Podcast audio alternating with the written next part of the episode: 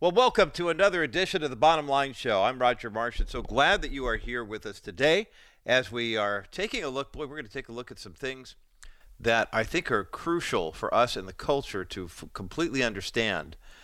And you know, one of the things that w- we lack uh, corporately, I mean, as a, as a nation, not corporately in terms of profit broadcasting, we do that very, very well.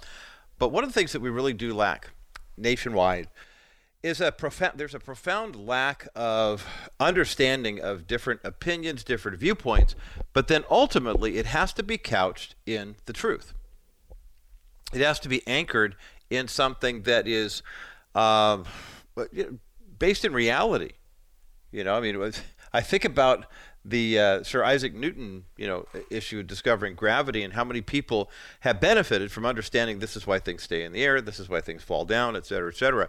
And yet, understanding that there are a lot of people who, in by today's standards, wouldn't have any of that knowledge because it didn't match their truth or their reality. Um, on today's edition of the National Crawford Roundtable podcast, for those who listen on K Brite, uh, Southern California, uh, KLDC picks it up at a different time. It, it, the terrestrial radio release of that podcast happens all over the place. If you enjoy listening to it on the radio, then uh, 4 o'clock Pacific time every Thursday on uh, KBRT is where you can hear it.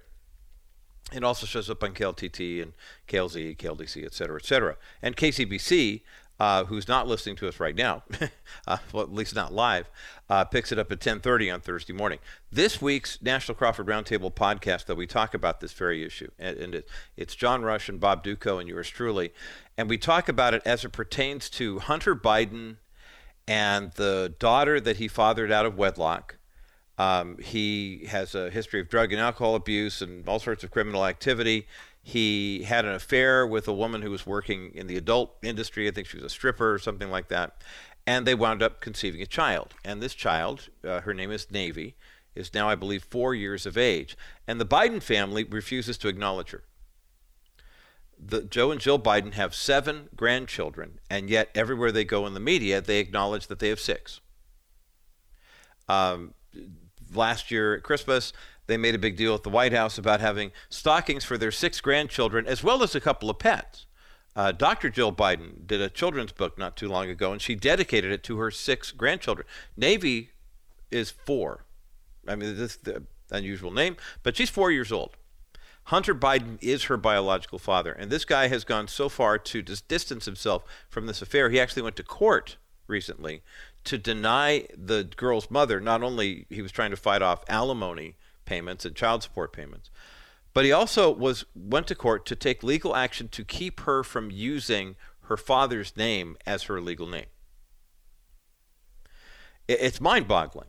And yet, this is the world we're living in. And, and I, I want to encourage us as Christians. We do definitely need to stand up to people who are trying to seek to do us harm and to change laws and to make it impossible for people who are sane to actually have their day in court, as it were. Ultimately, though, as Christians, that comes back further. It comes a, a little deeper to the issue of going into all the world and preaching the gospel. The ultimate truth telling is the fact that we are sinners and we can't free ourselves and we do not have the opportunity in our own strength or power to make things right with God. We do need to make things right with God, and we don't have the power to make things right with God. The left thinks that what I'm talking about is a fairy tale. What was it? Arnold Schwarzenegger recently. Heaven is a fairy tale. You know, it's like, well, he's going to find out what a reality it is um, on the day that he meets his maker and learns to discover that all of that weight training and all that bodybuilding and all that money and all that political influence is not worth anything to somebody who is not right with God. But it's interesting when you see the sanctity of human life the way it plays out on the left. For those of us who are in the pro life community, a baby is a baby. A person is a person, no matter how small, I think Dr. Seuss once said. And we acknowledge that life comes from our Creator, but also that every human life has value. The left doesn't have that mindset. The left says the baby has value if I want it to have value. If I want that to be, if I want to be a mom, then by golly, we're going to have a, a baby shower. We're going to have gender reveals. We're going to baby bump. Look at me and my. I mean, look at the cultural trend. Remember when a woman got pregnant in the 40s or 50s?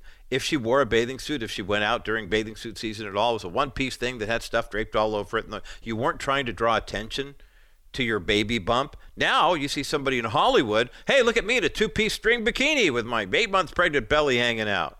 There's really no modesty. What the left loves celebrating the gift of life on their terms. And it's interesting because through our relationship with the Alliance Defending Freedom, I've found more and more cases where you see the lengths that those people who do not have the discernment to distinguish what, what the, the, moral basis of our law. Remember, Jenna Ellis wrote the book called The Legal Basis for a Moral Constitution. And in her book, which is her master's thesis, she basically made the argument that all of our rights are given by God and that's the, the beauty of the American experiment. Now, we haven't always passed laws that are based on those principles, but the core values of America are we believe that we were all endowed with rights and, and unalienable rights endowed by our Creator, life, liberty, pursuit of happiness. And if you use that as the benchmark, then you see how corrupt our legal system has become. People talk about how bad capitalism is. How about the legal system? How is it that you can look at life, liberty, and the pursuit of happiness as the basis of American law and then pass a law that says it's legal to kill a child in the womb. It's legal for a man who fathers a child to say, I want to disown this child legally, and her mother has no legal rights. I mean, it's crazy to think about this. Many states have passed law, uh, laws that pass pro life uh, legislation, and some have tried to fight against it. This goes way back before Dobbs versus Jackson last June 24th to 22. In 1997, for example, the state of Kansas passed legislation called a Woman's Right to Know Act.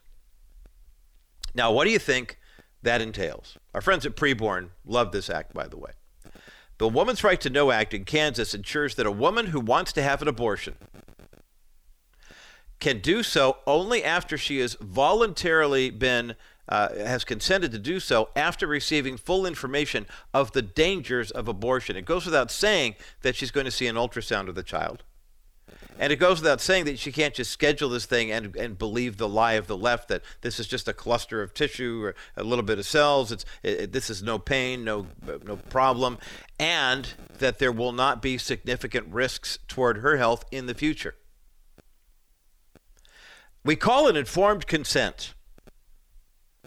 And it's amazing to me how many people on the left fight against it. We don't want parents being informed that their children have been to an abortion clinic and are considering killing their grandchildren. We, we don't want women who go to an abortion clinic to know that there are scientifically proven risks to their mental, emotional, and physical health by having an abortion. Doesn't happen to every woman, but statistically, if a woman does have She's 500% more likely to have a suicidal moment or a moment of depression as a result of all this.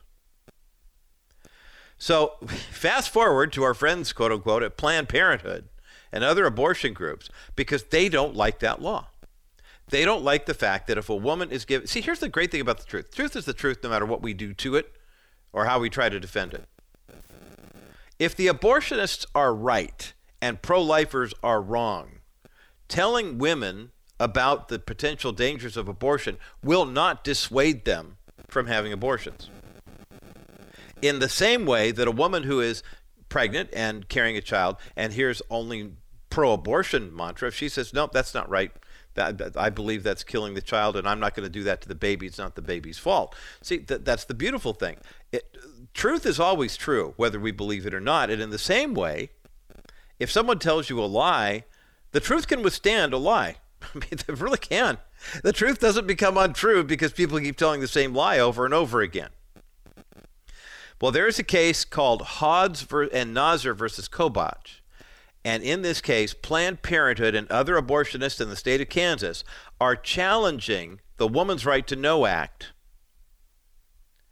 They're also saying that uh, let's face it, Women's Right to Know Act also means for women who choose to not abort their child, there's financial assistance available, there's medical assistance, legal assistance available. If you want to release your child for adoption, that costs money.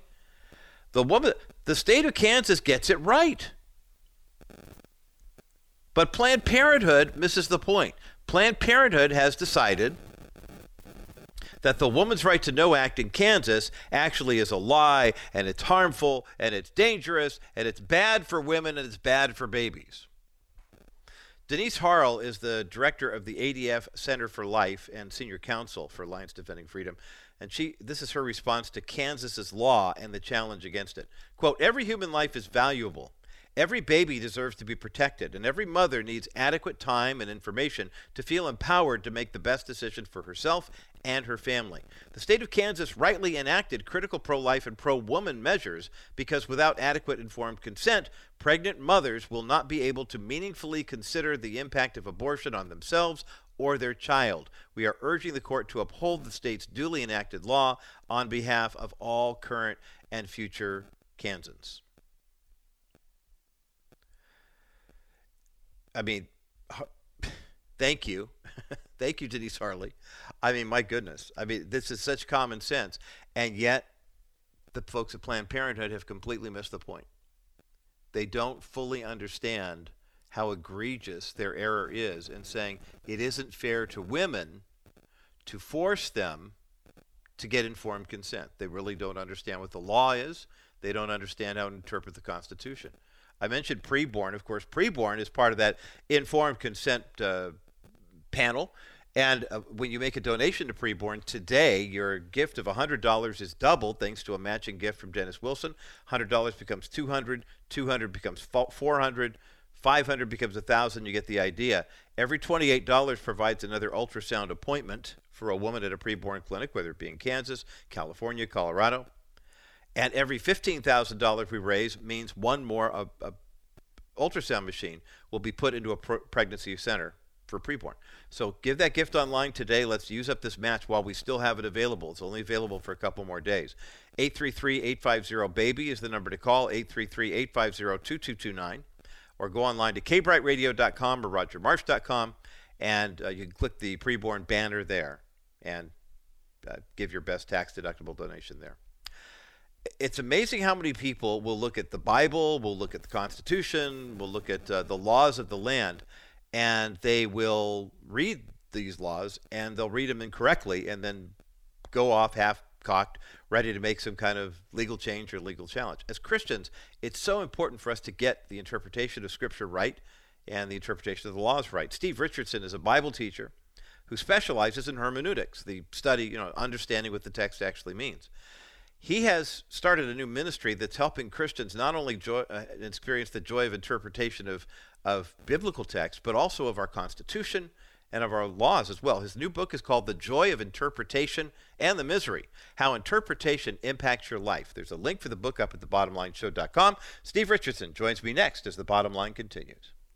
One of the greatest gifts that we can give to an expectant mother is the gift of the first picture she'll ever have of her son or daughter in the womb. That comes through an ultrasound, and our friends at Preborn have an opportunity for us to make more of these ultrasounds a reality. Every time you give a donation of $28 to Preborn, that means one more ultrasound can take place. But how about giving enough money for an ultrasound machine? The cost is $15,000. It's a sizable investment, but every ultrasound machine can do 250 ultrasounds per year and lasts at least 10 years. Now take that cost $15,000 and divide that by 2500 Okay, now you begin to see how the cost per ultrasound goes down even more once we have more ultrasound machines to donate into preborn clinics. Make a donation right now to preborn. It's completely tax deductible, and every penny, every dollar you donate right now is going to the purchase of an ultrasound machine. 833 850 BABY is the number to call. 833 850 2229 or go to kbriteradio.com. That's K B R I T E radio.com. Click on the banner for preborn and make your best donation right now. $25, $50, $100. It all counts towards saving babies' lives. kbriteradio.com. Hit the preborn banner right now it seems like something that most of us are pretty comfortable with the idea of. You read words, you uh, understand what they mean, and you act upon them. But there's a step involved to getting to the understanding part that is involved in, ter- in interpreting not only what the words say, but what they were meant to say and how we should then apply them into our lives. And it seems as though more and more people are having a tougher time with that act of interpretation. So today, here on the bottom line, we're bringing in an expert of sorts, Steve Richardson, uh, who has his undergraduate degree in biblical studies from Trinity College of the Bible and Theological Seminary in Newburgh, Indiana, has taught hermeneutics classes in various churches and ministries uh, for many, many years, uh, bivocationally, as he's had a, a business as well. He's the author of a brand new book that's called The Joy of Interpretation and the misery how interpretation impacts your life and it's a fascinating book because of the uh, of course the spiritual ramifications but also the societal and political ramifications of getting the interpretation right as well. Steve richardson welcome to the bottom line show today. All right thank you. Thank you for having us. I love the fact that we're going to take a look at this from the vantage point of not only, as I mentioned, religious, but also political and philosophical as well. What led you to want to put a book like this together because I mean you do tackle some Supreme Court decisions. You do handle you know some of the more religious uh, uh, aspects of our life and really kind of get into a uh, philosophical discussion about interpretation. Does it seem to you, Steve Richardson, that fewer and fewer people have the gift of interpretation to be able to read something like a political document or a law or or God's word and interpret it properly? Well, um, we go to school and we master techniques to be able to pronounce words, put letters together and sentences, and figure out what paragraphs are. But it t- seems like at some time, at some point, we just sort of stop that process. We think, okay, I've learned to read, and I don't really need to go any further. But the truth of the matter is, is we need to always become better and better readers, Amen. especially Christians who read the Bible for their spiritual freedom, and Americans who read the U.S. Constitution for their political freedom Mm-hmm. I mean, those two documents of ultimate authority have a lot of impact on our lives. And, you know, you get them right and it brings joy. And if you, when it goes wrong, it brings some misery into our lives. Mm-hmm. Mm-hmm. You know, it seems like when it comes to interpretation, that's something that uh, uh, re- really has kind of fallen by the wayside. I'm sure there are a lot of people who say, well, I can interpret the law, I can read scripture because my pastor's a good teacher, and I watch MSNBC. And you and I both know that that it's getting tougher and tougher because even in the pulpit, where it seems as though, I mean, we know the news headlines are really skewed toward trying to make you feel a certain way or believe a certain thing, even though they don't tell the whole story. And that happens on both sides of the equation. But pastoral ministry has kind of boiled down to a three points in a poem, and here's the easy way, rather than getting into the real meat of the text to understand what's going on. We're kind of going for meat flavored milk as opposed to really getting into the subject. And it, it, it, without interpretation, we're kind of lost, aren't we? Yes, we do need to get better and better at it. it interpretation is something that we do all day. Uh, when you read a stop sign, you're interpreting a text, or a lawnmower manual, or uh, Major League Baseball rule book, uh, the Bible, the Constitution. All of these texts, we're just constantly reading all day. What my book is trying to do is to make us aware that we are doing that, and help make some suggestions and show some principles so that we can do it even better. Uh, the truth of the matter is, is I'm not trying to scare people off from taking my classes or from right. reading my book. But the truth of the matter is, is most people are pretty good interpreters. Uh, the most important thing you can bring with you to a text is common sense. Now you need more than that. That's why I wrote my book. Mm-hmm. But people are fairly good interpreters. But we always we need to get better. All of us, I'm sure some, you know, a lot of us are better in our diets now than we were, you know, 10 or 20 years ago. We're a lot more conscious of things. Mm-hmm. But, you know, we've been improving it. In the same way, we need to improve our ability to really get to the heart of attacks, especially those that make serious demands on our beliefs and our behaviors in the way that the Bible and the Constitution do. Hmm. Steve Richardson, my guest today here on the bottom line. I'm Roger Marsh. Steve's book is called The Joy of Interpretation and the Misery How Interpretation Impacts Your Life. We've got a link for the book up at thebottomlineshow.com. Are, I hear this phrase a lot, Steve, and I would imagine it makes your skin crawl too, too when you hear people saying, Well, this is my truth. I'm speaking my truth. And you're saying, Wait, wait a minute. I mean, there is truth, it is knowable and the fact that some people says this is my truth this is my reality it makes me wonder does that mean that there are are there laws of interpretation that are kind of subjective or are they universal? Are they uh, knowable and understandable? Uh, for the most part uh, they are universally universal. There are universally valid principles of writing and reading and speaking and hearing. Uh, however, they have been under attack, especially in postmodern times.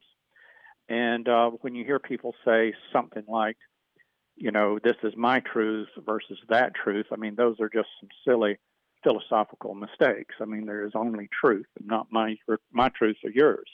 Right. Um, and uh, that is one of the uh, pro- one of the things that interpretation will do is make you stop and think about what they are saying. That is such a bad philosophical mistake, and uh, it is just uh, violates you know really all the principles we know about pursuing and maintaining truth. It was in 1517 that Martin Luther led what became known as the Protestant Reformation. Um, and people will say, well, that's because a Jesuit priest was actually, you know, looking at the scriptures, trying to square it up with what the Catholic Church was teaching, and he had some questions. But the, that whole Reformation season in the 16th century was a lot more than just Martin Luther, wasn't it? You, you write about that in the book. Talk about that, if you would. Well, uh, if you if, when you go to school, go to college, you take a class in Western Civ. One of the major periods, you know, is uh, uh, is the Reformation period. Uh, it's like Renaissance and you know a lot of other periods that you study. That was a religious experience, and uh, it, was a major event in Western civilization. And the event boiled down to this: How do you interpret the Bible? That was what that entire argument was about. And what we had there at that time was that the Bible, which is the document of ultimate authority for our religious beliefs and behavior, had become buried under just decades and and centuries of commentaries and opinions and writings and papal bulls and that sort of thing. And Martin Luther uh, was able to um, through a series of events, realize that the true meaning of Scripture had been buried under just tons and tons of that, of inferences and hearsay. Uh, Martin Luther was working on his PhD in theology and had never read the entire New Testament uh, at that time. Uh, at that time, you studied the writings of church fathers and of uh, other theologians instead of the actual text itself. But he said, let's go back and look at the text itself. And that was really the start of, or the seed of what grew into the Protestant Reformation. Mm. You know, when I think and, about uh, where, it was all, uh, what had happened there is a lot of spiritual misery had come into the church because of bad interpretation, because we had gotten away from the Bible. That's what part of my title is there the joy of interpretation and the misery. Mm-hmm. There was a lot of spiritual misery at that time because of bad interpretation that had been piled upon bad interpretation upon bad interpretation for centuries. And what they experienced there was what I call interpretational collapse. There comes a point where a document of ultimate authority has been so squeezed and manipulated and tortured that it becomes so obvious that something like that has to event. Some, something has to occur. And uh, it's kind of like the uh, building up forces of tectonic plates. Occasionally you have an earthquake. Mm-hmm. And in Martin Luther's time, it was just had reached the breaking point. Interpretational collapse just occurred. It's interesting to hear you say that, uh, Steve, because I think about the the fact that there are so many people who are looking at, you know, uh, Christianity, for example, and, and putting kind of the progressive spin on it and saying, well, it has to evolve, it has to change, it has to this, that, the other thing, and and something tells me that your version of that would be more not so much a we're evolving, getting better, we're progressing, but rather the pressure's just building up, building up, building up, and at some point there's going to be another earthquake of sorts, like we saw during the Reformation that would actually just get us back to where we're supposed to be as opposed to thrusting us forward into the future. Uh, the Joy of Interpretation and the Misery, the brand new book by Pastor Steve Richardson. We have a link for the book up at thebottomlineshow.com, How Interpretation Impacts Your Life. We're going to take a quick break, and when we come back, we're going to get a little political for just a moment. But uh, for, especially for those of us in the body of Christ, as more and more people do have the drive to see laws changed, the Constitution upheld, et cetera, et cetera, the foundations, especially of our nation, upheld. uh, we have to ask the question what is the driving motivator behind that? We'll get into that with Steve Richardson in just a moment as the bottom line continues. Welcome back to the Bottom Line Show. I'm Roger Marsh. Steve Richardson is my guest, and we're talking about his book, The Joy of Interpretation and the Misery How Interpretation Impacts Your Life. And we've got a link for this book up at thebottomlineshow.com. We've got a copy of the book to give away. Uh, 800 227 5278. 800 227 5278. 800 227 5278, the number to get you through to the bottom line. And boy, I know Crystal's all warmed up and ready to go. She needed a nap after yesterday's program. I had a dozen or so people call in for those two code books we were giving away. So I know this one's going to be a big one too, especially this ties very nicely into what we're going to be discussing later today on the National Crawford Roundtable podcast about how the interpretation of law or the interpretation of scripture, uh, if it gets misconstrued, then you have someone who professes to be a good God fearing Catholic like Joe Biden denying the existence of his granddaughter. You know, just because we said so. See, the key with interpretation is if you believe the Bible is the inerrant word of God, then we have to be able to understand it and interpret it, not so much say, well, this is right and this is wrong but rather say, okay, this is inspired by God. We got to figure it out. And if all of our rights through the Constitution and the Declaration of Independence come because they're God breathed, God inspired, inalienable rights endowed by our Creator. We have to understand how to interpret those as well from a biblical worldview, not just to say America first, but to say if God endorsed and ordained this nation, we better understand what he's talking about and what he means by that.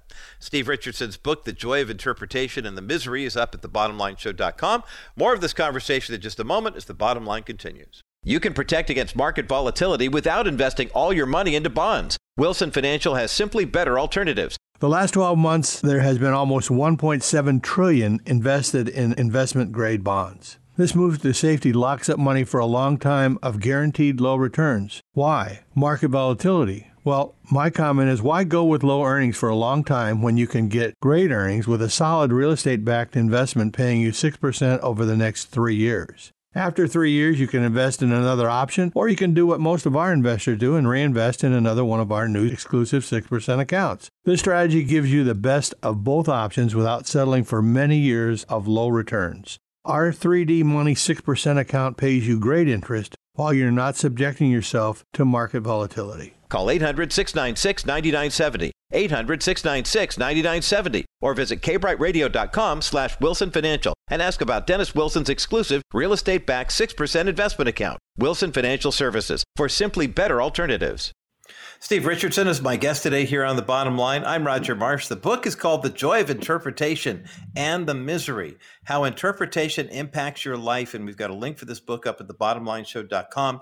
Uh, at the opening segment, we talked about the three areas, of course, where this happens philosophically, religiously, and then also politically. And during the break, Steve and I were having a, a very spirited conversation about, well, as we compare what happened with Martin Luther and the uh, Protestant Reformation and the age of Reformation in the 16th century, and how there's this big tectonic shift in terms of uh, kind of getting rid of some of the cultural debris that had been piling up in the church.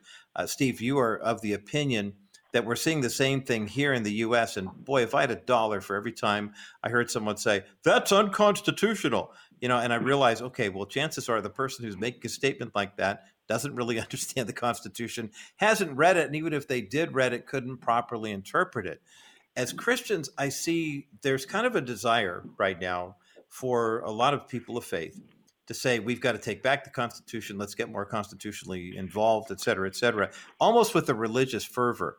I don't get the sense that you would disagree with that, but I think our reasoning might be different. Talk about that for a moment, if you would. Well, um, generally speaking, uh, Christians are calling for us to go back to the original meaning and I guess what you would call is our ideological opponents, uh, liberals or the left, uh, they're just wanting to uh, create constitutional law, you know, at, on their own terms. Mm-hmm. And uh, Christians tend to want to keep the country in line with the Constitution, and the left and the liberals want to keep, you know, the, the Constitution in line with the culture. And that's just not what a constitution is designed to do. The Constitution serves as a brake on those kind of changes, Mm-hmm. But uh, because a literal or a uh, more serious and scholarly reading of the Constitution um, would hamper a lot of the liberal and um, a lot of liberal agenda, uh, they tend to rather interpret it or away or circumvent it through some nonsensical interpretations. A lot of sometimes it's motivated by incompetence or it's motivated by you know malfeasance and uh, intention. So moving forward, then, what do you make of what's happening in the culture right now in terms of it, are you sensing that there's kind of a constitutional reformation coming, not unlike what we saw uh, uh, those many years ago with Martin Luther? Well, one thing for sure, we need a constitutional reformation. Uh, we have had about 230 years of experience of this Constitution, and there have been some uh, interpretive heresies that have crept in that need to be dealt with, just like Martin Luther and the church at that time dealt with uh, biblical uh, interpretations that had gone astray. Mm-hmm. We need to do the same thing. Um, I have a, an organization that we're working on. It's called the Center for Constitutional Reformation. And we are trying to uh, bring awareness and education to the changes that have crept in slowly into constitutional interpretation and how maybe we can go get back to that. And I do applaud the um, ruling recently, the Dobbs decision, which took put the uh, abortion issue back to the states, right, and uh, took it away from federalizing it, and um, that was a step in the right direction. Now we need a lot more of that type of thing. There's a lot more of constitutional ground that needs to be addressed and covered and reconsidered. But that was a small down payment on what I would consider as a constitutional reformation, something that we need. You know, as we think about where we are right now in the culture, and especially with the church really starting to mobilize, get more involved in the political side of things with constitutional law and whatnot, but also using this as an opportunity to go into all the world and preach the gospel. Steve, I know that your many years of Bible teaching and also uh, interpretive study have led you to get ready to launch a new organization that's actually going to marry the two of these. Talk about that, if you would. Well, um, our goal is uh, to try to educate as many people as we can and uh, try to improve their interpretive skills, make them a little more aware, uh, ability to spot interpretive error when they incur it, uh, in, encounter it, whether that's biblical interpretation or constitutional interpretation. But uh, these two documents, these two great codes, you know, really impact our behavior and our belief. And uh, a lot of misery can be brought into our lives when it goes wrong. Uh, I was probably eight years old when, or, or 10 years old when prayer was removed out of school. Hmm. And um, in my book, part three of my book deals with constitutional interpretation. And it does a history of Supreme Court interpretation. And it focuses in on the removal of prayer from public schools. I mean, I could have chosen to write on gay marriage, I could have written on abortion, but I chose school prayer as an illustration to show how judicial decision making tra- changed over the years, where in 1963 uh, it was removed from all public schools. The point of it is, for 175 years, millions and millions and millions of Americans thought it was constitutional to have Bible reading and prayer in our public schools. But in 1963, uh, some liberal judges said they discovered something and made a decision that it was now unconstitutional. And uh, Justice Scalia, he commented on that, and he said it's amazing to him that how that a group of lawyers or, or a lawyer who um, joins the court all of a sudden he starts seeing things that are unconstitutional that millions of Americans for you know 200 years thought was constitutional. So mm-hmm. it's an amazing transformation that happens, and uh, he was definitely opposed to it. Yeah, you know, it's but, interesting. Uh, Steve, well, it's interesting, Steve. We're talking with Steve Richardson today here on the bottom line. The book is called The Joy of Interpretation and the Misery How Interpretation Impacts Your Life. We've got a link for it up at the bottomlineshow.com. I remember reading when the Dobbs decision was coming up that people were pulling up quotes from Ruth Bader Ginsburg saying that she thought Roe versus Wade was an overreach. And I thought, isn't that interesting that someone who became the lion of leftism on the U.S. Supreme Court understood that constitutionally there really was no base for Roe versus Wade being passed in the first place. And yet, because of modern interpretations and you know, kind of wetting your finger to see which way the wind is blowing, even someone like she, who knew the Constitution so well, that's how she was, you know, uh, adjudicating, as it were, and uh, you know, and, and, basically legislating for the bench and the highest bench of the land. Well, she was uh, our uh, an ideological opponent of ours on so many things, but on that point, she got that one right. Uh, Roe versus Wade, she knew that was a weak decision. It was just fabricated completely out of thin air. There's no, they attempted to paint it up with constitutional wording, but uh, there, it's just, there, there was just no precedent and no legitimate interpretation really supported that. It's mm-hmm. something they wanted, and it's something they did. And um, I just, in my book, I wanted on the issue of school prayer, I show the genealogy of the transformation of Supreme Court decision making, which eventually led to the removal of prayer from school. So, um, if you can, if you kind of understand that, you start to understand, you know, the abortion issue. You understand gay marriage, how it was created out of thin air. It's just judges who are are ruling based um, on their own preferences. Mm. So, Steve Richardson, what is the solution? How do we as Christians do a better job not only of interpreting um, scripture, but also interpreting legal documents like the Constitution? And I guess more uh, directly, how do we use that to help fill, fulfill the Great Commission? I mean, we, it seems like it would be a full time job just working on any one of those areas, but yet we've got you know those commands in Matthew and Mark to go into all the world and preach the gospel. How do we yeah. take something like this, which is key, and kind of infuse it into the into that conversation? Well, for one thing that we could do is incorporate uh, these type of classes, classes on interpretation, as part of our Sunday school curriculum. Hmm. You get that when you go to Bible college. And, you know, homiletics, that's how to how to preach. And you take classes at seminary on hermeneutics, which is how to mm-hmm. interpret the Bible. But for some reason, we don't offer those classes to Sunday school departments. That's just odd to me. When hmm. I first approached uh, so our Sunday school superintendent and said, I would like to teach a class on biblical interpretation, a hermeneutics class, and uh, he said, Well, I think we need to leave that to colleges. I don't think people would be interested. Well, I finally persuaded him to let us have one, and it was it was a big success. We had a lot of people come out, and uh, it was nice. But it was odd to me that we don't teach Christians to do explicitly what we do, which is interpret text. And Scalia, in his book, A Matter of Interpretation, talked about the same thing about lawyers. He said, mm-hmm. We do not offer any classes in our law schools on how to do what we do, which is interpret text and statutes.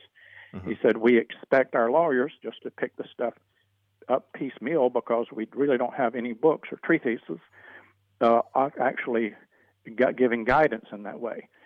So, in two important areas, in our Sunday school and our church life, and in law school, this subject is neglected and overlooked, and we just people kind of pick it up piecemeal. So I'm trying to offer us a little more of a systematic way of understanding the the problems of a text and the strengths of a text, its advantages and its disadvantages, and um, you know whether that text, no matter what that text is, um, a text is a wonderful apparatus for transmitting knowledge through space right. and time.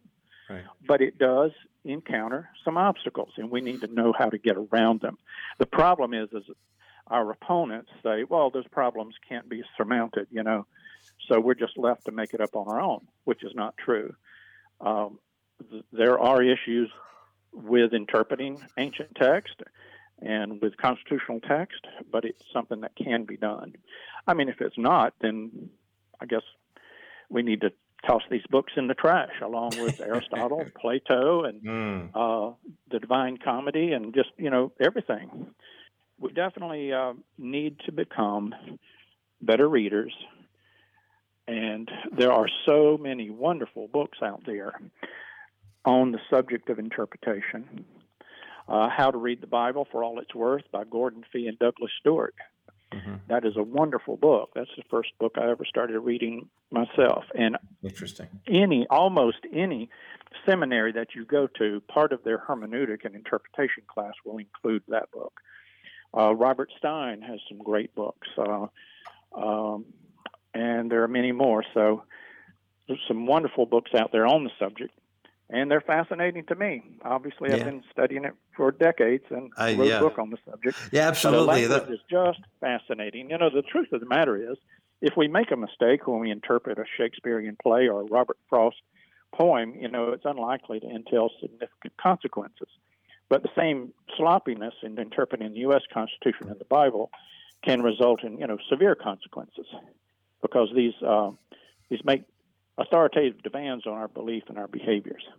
So Indeed. my book is trying to offer some guidance to more successfully navigate, you know, the interpretive landscape, whether biblical or constitutional.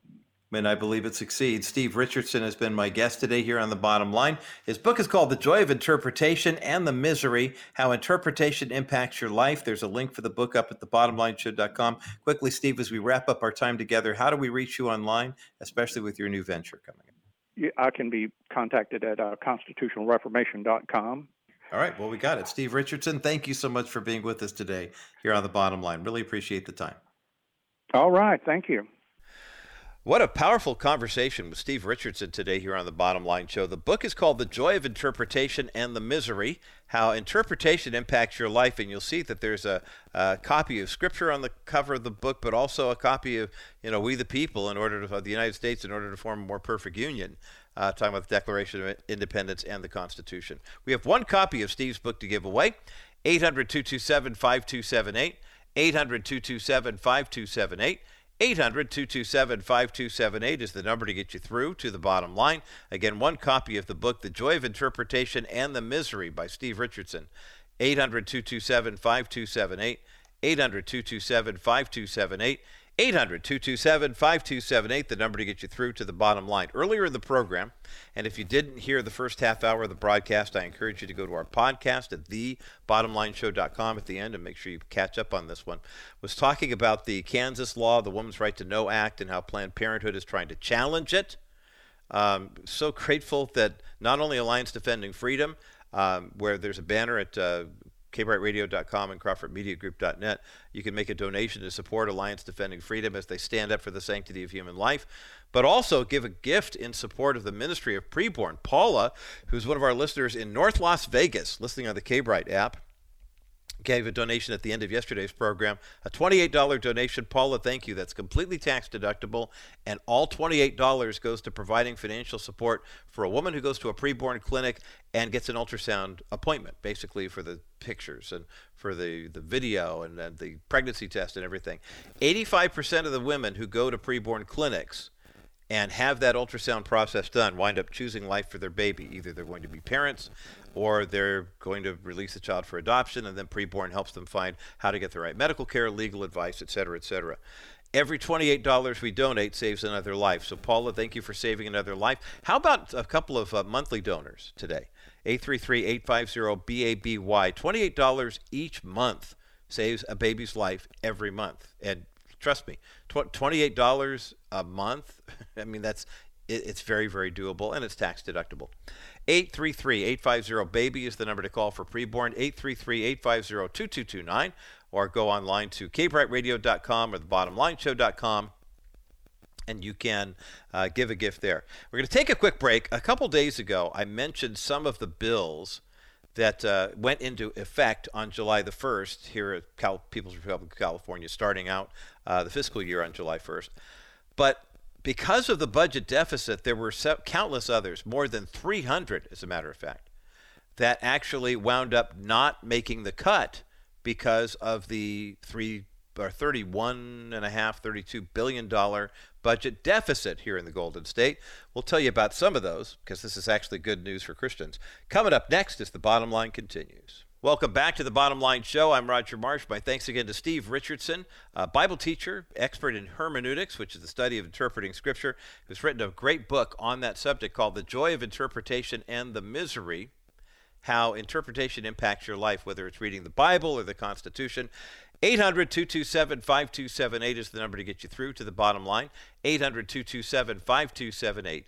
And give Crystal a call right now. And trust me, we've got one copy of this book to give away. But uh, if there are other resources, we're giving away stuff. We got lots of things to give away. You just got to ask Crystal very nicely and politely.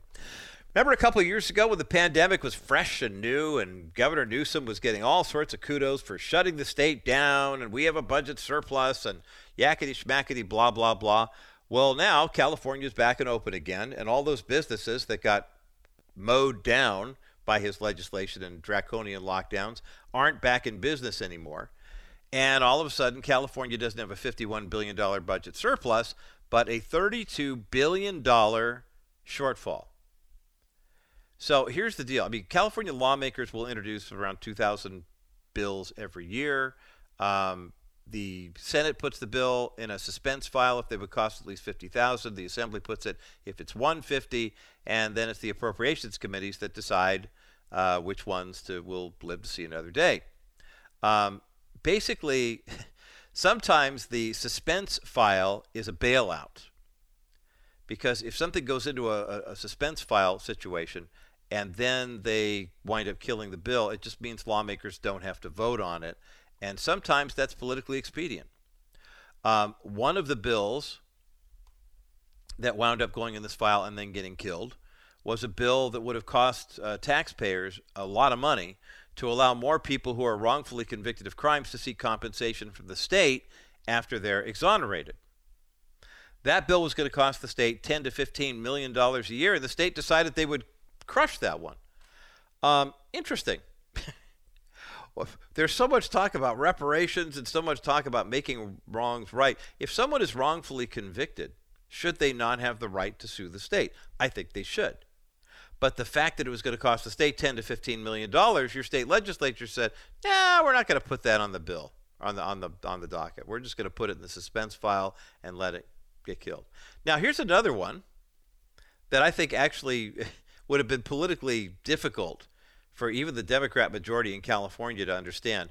There was another bill that would have put a situation where the state would not be allowed to collect interest on child support. Now, they decided that uh, having a bill that would prohibit the state from collecting interest on child support wasn't a good idea because that whole system is in arrears something like $18 million right now. And again, the thought was, well, we're in arrears on our child support collections, so therefore we need to tax other people. Um, here's another one that wound up. Uh, the Democrat leaders protected a lot of the state's social safety net, but they also scrapped something that, once again, people would say, Do you really care about families? There was a bill, Assembly Bill 1128, by Assembly member Miguel Santiago of Los Angeles, that would have removed an age cap on the California Young Child Tax Credit. It allows families that are eligible with children under the age of six to get up to $1,000 in a tax credit every year. Santiago said that he wanted to push for an extra $700 million in the state budget because California families deserve relief against inflation so they can afford necessities such as food and rent. Well, technically, now what would have happened is if they had done that, the California Young Child Tax Credit would have made it possible for people to get that $1,000 if they had kids up to the age of 18. Well, tax credits are typically bribes to Democrat voters. You watch, it got shelled for this year. Watch that one turn back up again next year, for sure. A couple other bills that are worth note, and we'll take a look at them on the other side of this break. Uh, don't forget, we're giving away Steve Richardson's book on uh, the joy of interpretation and also the, the misery of it as well. 800 227 5278. 800 227 5278. 800 227 5278, the number to get you through to the bottom line. You've been in an accident, and the worst thing you can do is to wait to contact Stephanie at Cover Law. Stephanie frequently talks to people who waited too long to seek help with their cases or tried to handle them on their own, and by then it's too late. Family and friends mean well, but they can give truly bad advice. Often, even trusted advisors will try and convince you to wait for more compensation. Stephanie knows the insurance companies want you to wait. They don't want you to file police reports, and they don't want you to reach out to Stephanie at Cover Law. That's because Stephanie is keenly aware of the tactics they use and why. She spent 20 years litigating for insurance companies and knows the strategy they will use to minimize their liability and your awarded amount. Insurance companies are for profit. They don't share Stephanie's Christian values, and typically they won't be fair to you. Don't deny yourself the ability to get better. Go with a proven expert in the field of personal injury and contact Cover Law at kbriteradio.com slash C-O-V-E-R today. Well, welcome back to the Bottom Line Show. I brought your Marshall. We're taking a look at some bills here in California that actually did not make the cut. And it's interesting. Uh, uh, there was a, remember there in Monterey Park in January there was a mass shooting, 11 people dead. There was all sorts of new gun control legislation, and uh, most of those bills actually passed. But when it came to police reform, uh, Kevin McCarty, Democrat from Sacramento, scored a win for the defund the police movement back in 2020 after all the racially motivated killings that would curb police shootings. Uh, the, he wanted to require the State Department of Justice to investigate deadly shootings of unarmed citizens. He tried to expand the law this year to include all fatal police incidents, including those that result in the death of someone who is armed in instances when officers use deadly force other than a firearm.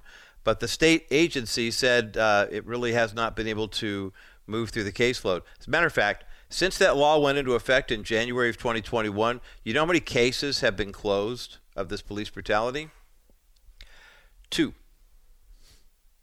There are dozens more in the queue, but two. Basically, his attempt to try to pin every officer involved fatality of somebody else as the police's fault, people are seeing through it. So there is definitely some good news on that front that's happening. But when it comes to interpreting the law, interpreting the signs of the times, brothers and sisters, we should not be disappointed when we see what's happening in the world. We know people who don't love God have no discernment, and people who pl- claim to love God but show no discernment, I mean, really don't have a love of God. And you know, it's it's so very interesting. I was talking to a filmmaker, Christian filmmaker, and a pastor, uh, right around the time that the Noah movie came out. It was Wes Anderson, I think, made it. It was kind of a crazy, had the Nephilim stuff in it. It was it was kind of an odd movie. And a lot of people said, is that even biblical? You know, it's kind of subject to fantasy interpretation. It looks like Avatar meets uh, the Prince of Egypt. You know, what do we do? And I asked this pastor and filmmaker, I said, what do you think of this movie? And he said, well, I don't really think that much of it. But then again, I don't expect Hollywood to understand the Bible and get the Bible right. Let's put the responsibility squarely where it belongs you and me. We have been called to wisdom, not just data collection and information gathering, and even basic knowledge. Wisdom is the biblical mandate. And if we are going to uh, share the good news with people who need to hear it, we have to be wise as serpents and gentle as doves. That is good news, and that's the bottom line.